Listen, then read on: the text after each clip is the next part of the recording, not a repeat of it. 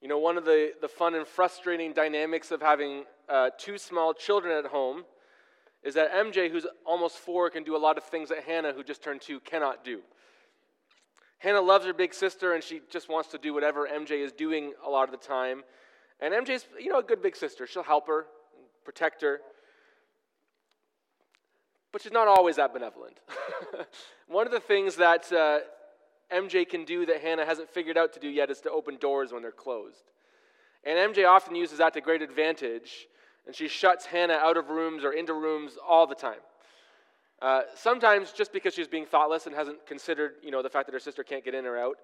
But other times she closes the door knowing exactly what she's doing because she's being selfish or downright mean.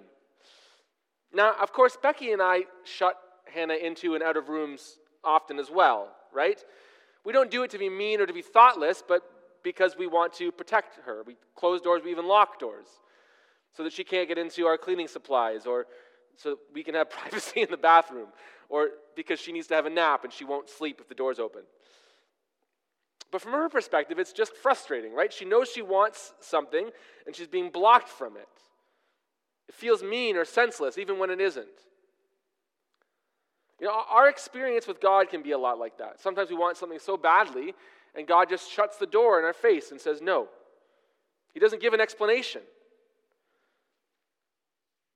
Today we're looking at a passage that Felix just read for us that's all about God closing doors in ways that, that are hard to understand. In particular, this isn't about Paul wanting a job promotion or to get into school or a relationship. It's him about, about him trying to evangelize. He's trying to go and share the gospel with people who don't know Jesus. He's on a missions trip in what's modern day Turkey, and wherever he turns, it seems like God just shuts the door and doesn't let him go and share the gospel. He slams the door in their faces. It's confusing. Now, many of us have experienced what seems like closed doors when we want to share our faith, right? It's, it's frustrating. But honestly, I think if we think about this a little bit in our lives, I think a good portion of the time we have the wrong perspective on, on those closed doors. We don't really know what they mean in a biblical way. And even honestly, I think we often use them as kind of an excuse to not be bold and not be obedient. Call it a closed door when it's not really that. We're going to look at this passage today and we're going to see quite a different perspective on what God's doing when He closes doors in evangelism and how we should act in response. So, our big question for today is what does a closed door in evangelism mean? What, what does it mean? And so, we're going to look at, to answer that, we're going to look at three smaller questions that show up in this passage. So, if our big question is what does a closed door in evangelism mean, our first small question is how, how do we even know that God has closed the door in evangelism? How do we know that it really is a closed door? How do we know that God has closed the door in evangelism? So we pick up our passage in Acts chapter 16, starting in verse 6. Paul and his companions traveled throughout the region of Phrygia and Galatia, having been kept by the Holy Spirit from preaching the word in the province of Asia. When they came to the border of Mysia, they tried to enter Bithynia, but the Spirit of Jesus would not allow them to. So they passed by Mysia and went down to Troas. Now, there are certain kind of Bible passages that I know that mo- when most of us read it, our eyes just glaze over and we think, I have no idea what I just read. I, there's lots of names. I, I don't know where we are. I admit, I admit that this is a confusing passage, so as I said, on the back of your notes, if you grab them, there's a map uh, that shows you kind of what's going on in the region that we're in. I, don't, I didn't trace the journey, but you can trace it for yourself for extra credit if you want. Um, but here's the deal this is all part of the Roman Empire. And so many of the names in these verses are referring to Roman provinces, places that Rome had carved out of the land to say, okay, this is for taxation and for having a senator, and we'll divide you up in these regions. But some of the names in here are actually also older regions that the Romans ignored when they carved up the land, as they often happens when, in this kind of thing. So there's these Roman provinces, but there's also these older regions that kind of go across provinces sometimes. And of course, there are also some cities.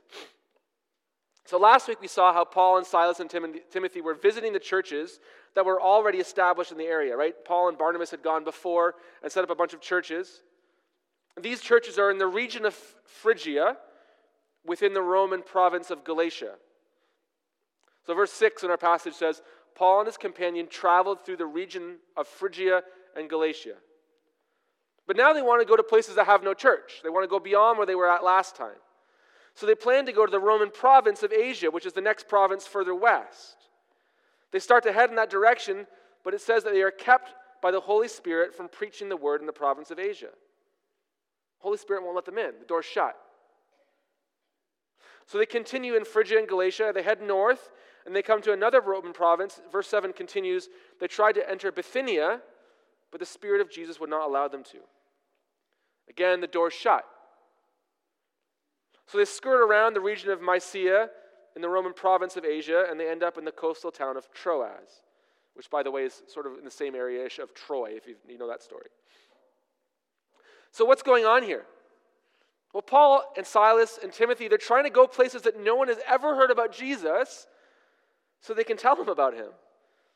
But the Holy Spirit won't let them do it. God won't let them. In fact, verse 7 says the Spirit of Jesus would not allow them to.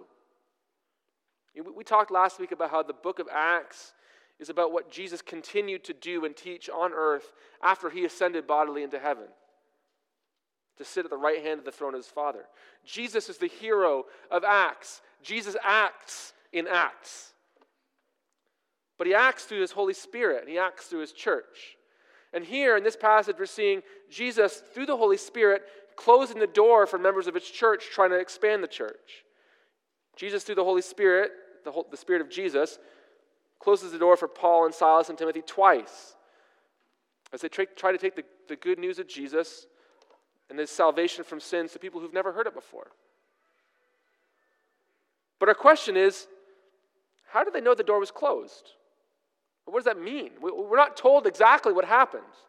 It may have been through a vision that they get from, from God. We'll see one of those later on in the story. It may have also just been through circumstances. It's possible that, you know, in their last trip, they got chased by the Jewish people from town to town, so they get kicked out of the next town too. It's possible that proactively these towns have been warned against Paul and, and uh, Silas and Timothy and their ministry. And they go there and, and find they can't even get a chance to be, start preaching. They get kicked out as soon as they try. We don't really know.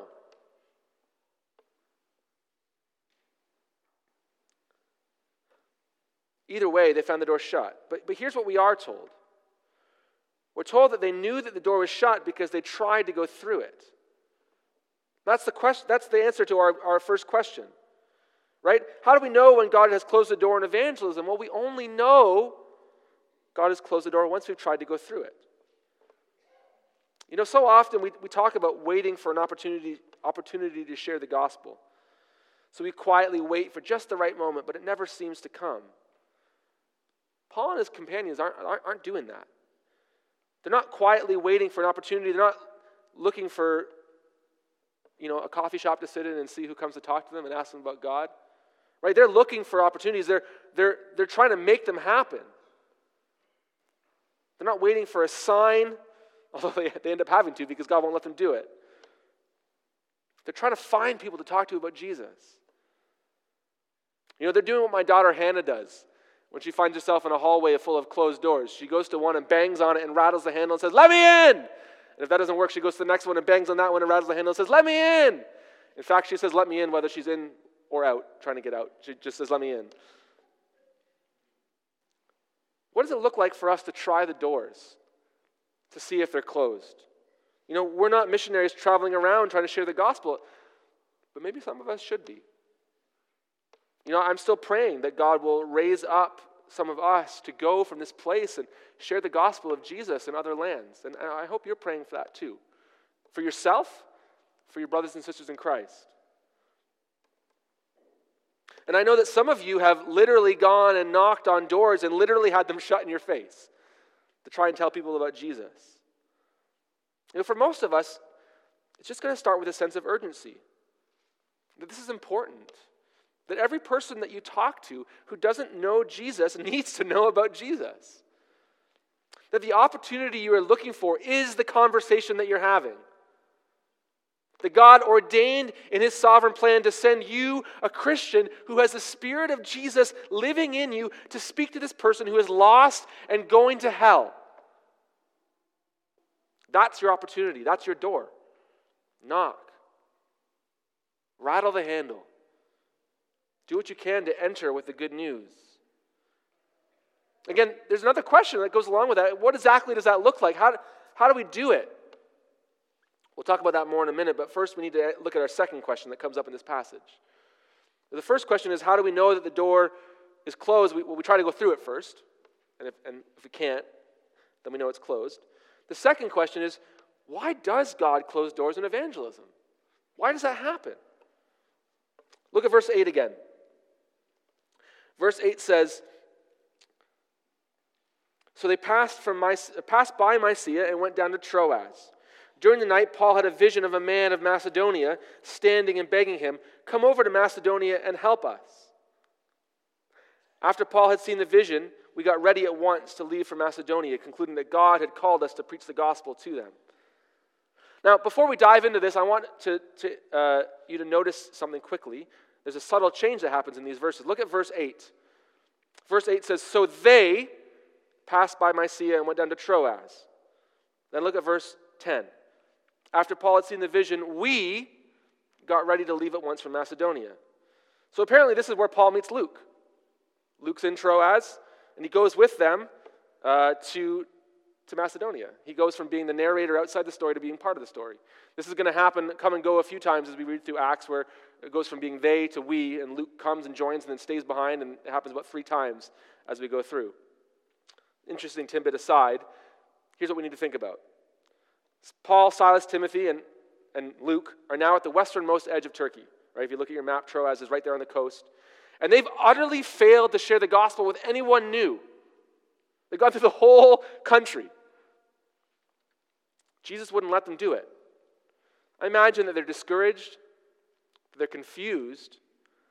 But when they're in this town of Troas, Paul has a, a dream, a vision. And the vision is of a man begging him. he says, Come over to Macedonia and help us. This is the direction that they've been waiting for. God, what do you want us to do? How's, why is this not working? Finally, there's a door that's open. And so they don't waste any time.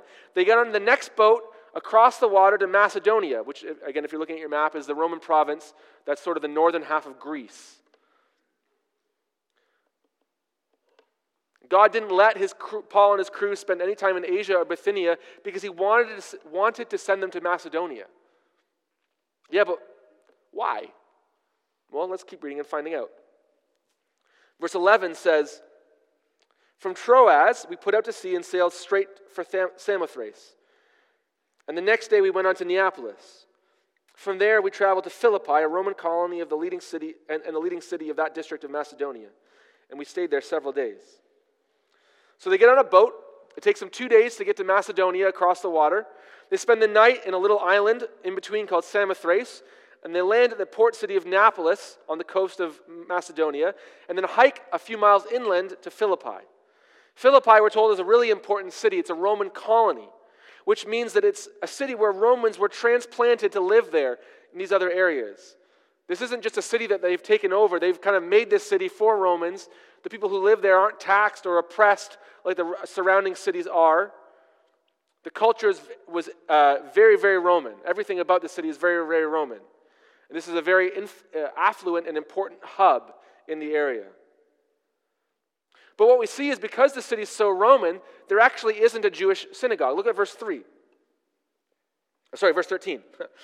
On the Sabbath, we went outside the city gate of, to the river where we expected to find a place of prayer. We sat down and began to speak to the women who had gathered there. One of the, uh, one of those listening was a woman from the city of Thyatira named Lydia, a dealer in purple cloth. She was a worshiper of God.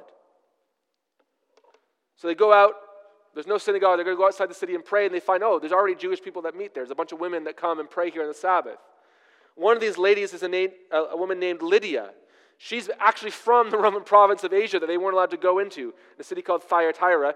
And it tells us that she's a merchant in purple cloth which means that she's fabulously wealthy. Right, back then, purple dye, the only way you could get it really was to, to, to go diving under the water and harvest sea snails. There was a certain kind of sea snail, and its name in Greek sounds like the word purple, that's where it comes from, that had a secretion in them. You had to like milk their secretions out of their glands, and it would come out as a purple dye. In order to get 0.05 ounces of purple dye, you had to harvest 12,000 of these snails. So purple was only for the richest of the rich. And Lydia, in dealing with this stuff, is a very rich lady. But more importantly, verse 14 tells us the Lord opened her heart to respond to Paul's message. She and her whole household believed and are baptized, we read in the next few verses. And it happened. The reason that she believed is because God opened her heart. God closed the doors for Paul and his company in Turkey because he was going to open hearts in Macedonia. Right?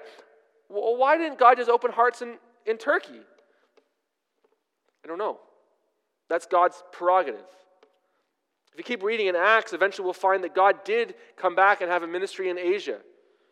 And he would be amazingly successful. And likewise, the gospel also spreads in Bithynia and all the other provinces in Turkey. We know that because if you read the, the letter of 1 Peter, the introduction of it says, Peter, an apostle of Jesus Christ, that's who's writing it, to God's elect exiles scattered throughout the provinces of Pontus, Galatia, Cappadocia, Asia, and Bithynia, who have been chosen according to the foreknowledge of God the Father, through his sanctifying work of the Spirit, to be obedient to Jesus Christ and sprinkled with his blood. Grace and peace be yours in abundance. Now, notice there's another one of those passages that you may not pay attention to what they're saying because it's a bunch of names, but those are the same provinces that we've just been talking about where Paul was blocked out of. But also, Peter says that these Christians in these provinces are elect. They were, they've been chosen according to the foreknowledge of God. God has a plan for the people in those provinces. He says a plan to save them through the blood of Jesus, to sanctify them through the Holy Spirit. They were his elect people. God had a plan for them to save them, but it wasn't the same as Paul's plan. And likewise, we're going to meet some people in Macedonia now that are likewise God's elect people. They're chosen by God for salvation through the sanctifying work of the Holy Spirit and the blood of Jesus, and God's going to open their hearts. God, in his sovereignty, shut the door on Paul because he wanted to direct him to the hearts he was going to open elsewhere, and because he had a plan for those other people at another time. So here's the answer to our question Why does God close the door in evangelism? Well, God closes doors and God opens hearts because He's sovereign over salvation. He's the one that says no or yes, this person's going to get saved because He's sovereign. We don't understand all the details of those things, but we trust Him. We trust that His plan is good. Listen, here, here's what that means for you if you're a Christian God has people that He wants you to share the gospel with. God has people all over the city and all over the world who, are all, who already belong to Him, they just don't know it yet. And He's going to open their hearts. And if we're out there knocking on doors, literal or metaphorical, we'll find some of those doors shut. But God will also lead us to some doors that are open too. Whether we plant the seed or water it or get to see the harvest, that's up to God. But we can trust Him and His good plan. Now, of course, there's still the question of, of what does it look like for us to knock on those doors and rattle those doorknobs? Well, that leads us to our third question, right? The first question was, how do we know the doors are shut? Well, we have to try go, to, go, to go through them. Why does God shut the doors? Was our second question. Well, God shuts doors and opens hearts because He's sovereign over salvation. Our third jo- uh, question is well, what's our job? What's our job as God closes doors and opens hearts? What do we do? You continue in this passage, we see that Lydia persuades Paul and his companions to stay with her in his home. This home would have been a big home because she was so wealthy, and by the end of this passage, we'll find that it's become a meeting place for the newly established church. It's kind of a, a church uh, building now. But for now, it's the, it's the missions team's base as they evangelize the city. Some time passes, and, and they go out to try and pray again at this river. It's probably another Sabbath. And verse 16 picks up and says this Once again, when we were going to the place of prayer, we met we were met by a female slave who had a spirit by which she predicted the future. She earned a great deal of money for her owners by fortune telling. So, this young girl, the slave girl, is possessed by a demon. You know, we meet several demon possessed people in the Gospels and in Acts. Often they're wild and uncontrollable. But this girl makes money for the men who own her by telling the future. This is strange to us, right? But it would have been fairly common or understandable for those who worship the Greek and Roman gods. Part of the worship of the false god Apollo involved priestesses, priestesses who were possessed by spirits to give oracles and tell fortunes. That's just what they would expect when they went to worship Apollo. This is what the Old Testament calls divination or witchcraft, right? Trying to know things through talking to spirits. You know, in the Gospels, when demon possessed people meet Jesus, they couldn't help but tell the truth about him. They recognize Jesus for who he is. He's God himself, and they cry out to him. They knew his power and they were afraid of him. Similarly, this demon possessed girl sees Paul and the others, and in, in verse 17, 17 she says, she followed, verse 17 says, She followed Paul and the rest of us, shouting, These men are servants of the Most High God who are telling you the way to be saved. This, this continued for days. She dogged them for days and followed and shouted and shrieked. And at some point, Paul has enough. The NIV says that he was annoyed. Another translation would be he's disturbed. I think that, that's a, a useful way to think about it. There's a demon just shouting at us all the time. And so we're told he, he casts out the demon in the name of Jesus, and immediately the demon's gone. Now, I, I have questions about this, right? Why didn't he just cure her of this demon on the first day he met her? And, what happened to her? Did she become a Christian? Some of the commentaries that I read assume that she became a Christian, but we're really just not told what happened to her. What we are told is what her masters do in response to this. Her owners are angry because Paul just killed their golden goose. With no more evil spirit in this poor, oppressed slave girl, there's no more fortune telling and no more money for her owners. Now, think about this for just a second. Just think about these men, right? These men, they have a slave who they know can legitimately tell the future. He, she knows things because of the spirit that's in her. And she tells them over and over again these men are servants of the Most High God, and they're going to tell you how to be saved. You think that maybe they'd be interested in listening. And then this man that she's been shouting about has the power through Jesus to cast the demon out of this girl. You think they might be impressed by that and maybe would want to listen to him. But all they care about is their paycheck. The doors of their heart are closed because they love money more than anything else. And so they drag Paul and Silas to the public forum, to the Roman officials, and they accuse them of rabble rousing. They said, These are the rabble rousing Jews who are trying to stir up our city and get us to do things that aren't lawful. None of that was true, right? They didn't tell them the true reason they were angry, which was just because they had no more income. And so the city, the so called justice system of the city, sentences Paul and Silas to a public beating and at least a night in jail. You know, that, that's not abnormal for the Roman Empire, right? If you're not a Roman citizen, you don't have really any rights. But the city, the city officials are going to regret the fact that they didn't know that Paul and Silas were actually Roman citizens. And what they did was highly illegal.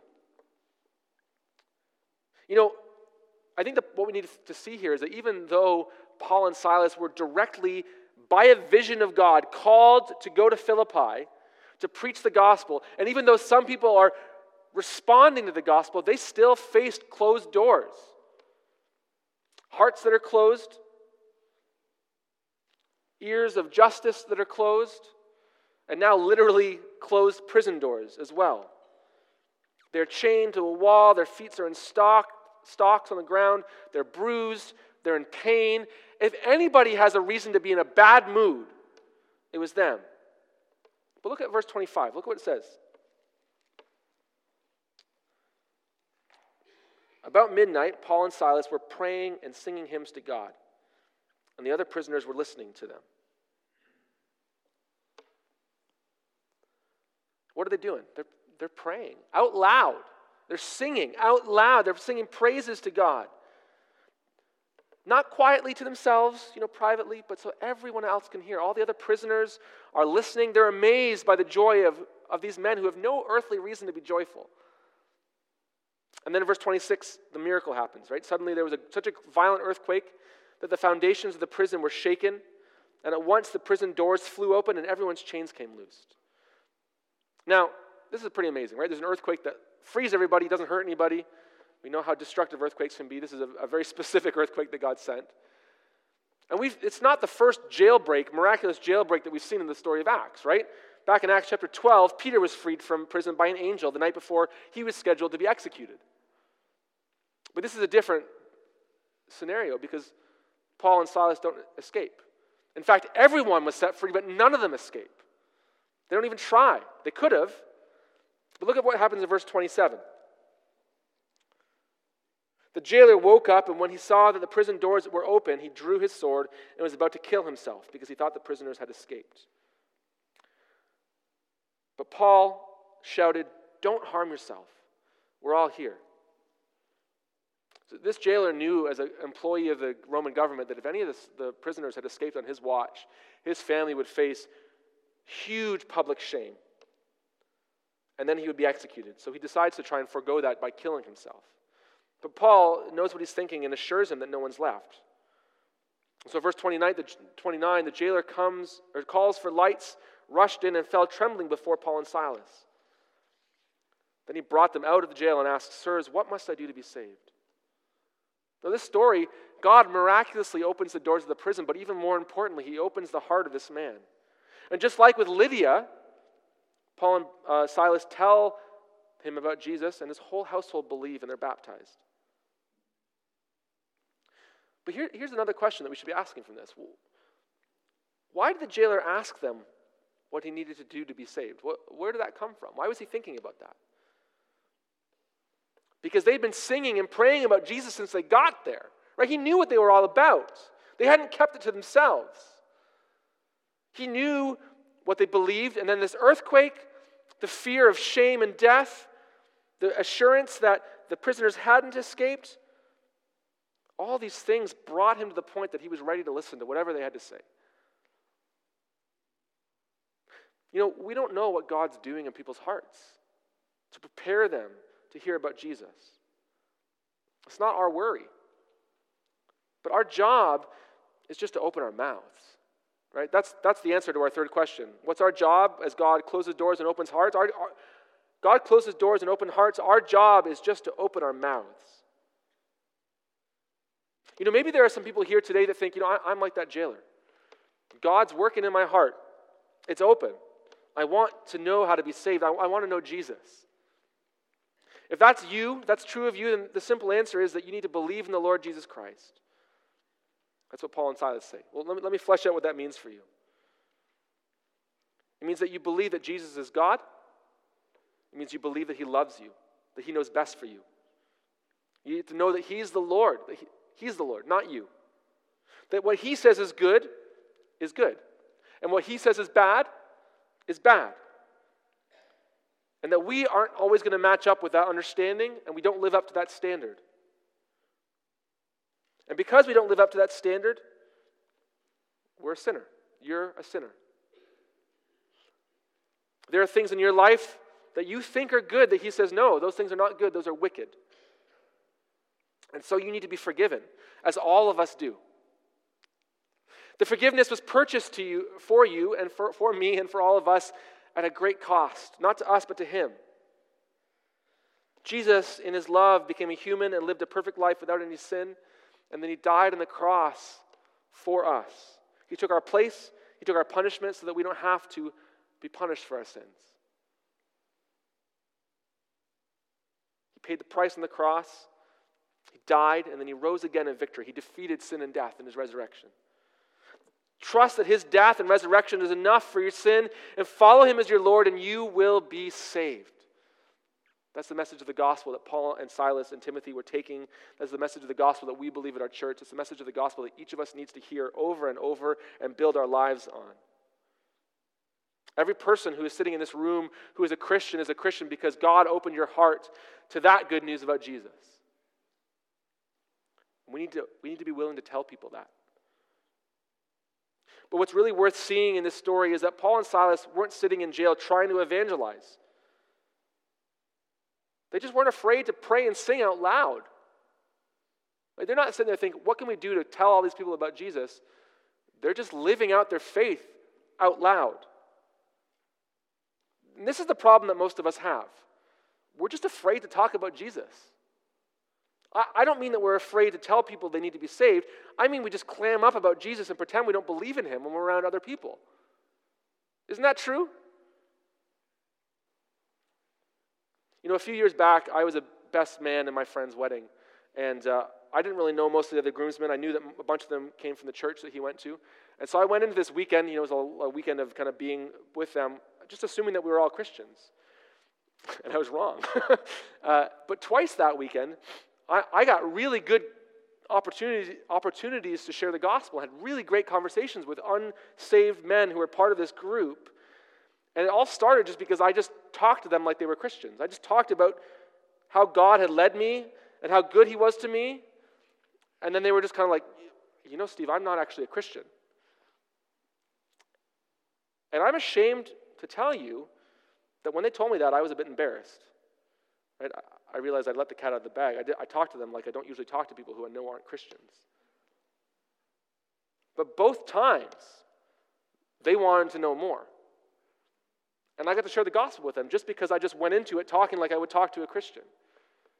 And we do that, don't we? we? We talk to people differently depending on whether we think they love Jesus or don't. We pretend like we believe different things. I don't think we do it consciously, but we do it. I don't know what happened to either of those guys. But God opened the door for me to tell them about him just because I opened my mouth, even, even without really meaning to. If we talk like we believe about God, sorry, uh, sorry, if we talk like we believe in God all the time, some people would mock and scorn us, wouldn't they? Others would say, huh, that's, that's interesting. Tell me more. And some people would be ready to say, what must I do to be saved? Our problem is that we try so hard to keep our heads down that we just don't talk about Jesus in public. And so the lost people that God has put in our lives maybe don't even know that we love Jesus. And they certainly don't even know what it means. They don't know the peace and the joy that we've received from Him, the way that He's changed us and is changing us, the blessing of having our sins forgiven. They don't know that because we haven't told them. We need, we need to stop thinking about sharing Jesus as a sales pitch that we have to work ourselves up to and start thinking of it as just the overflow of the heart that Jesus has changed. Because that's what Jesus that's what it is. If God closes doors and opens hearts, then he's opened your heart if you're a Christian. Let people see that. And let God worry about the rest. Let's pray. Heavenly Father, I'm so grateful that you are sovereign over salvation. I don't, I'm not big enough. We're not big enough and, and smart enough and wise enough to figure out how to do this. And, and you are. And we can just leave it in your hands and, and trust you. That you are going to shut doors and you are going to open hearts, and we just have to open our mouths. Help us to be faithful to that. We thank you, Lord, for the truth. The truth that we have been saved through your sovereign grace.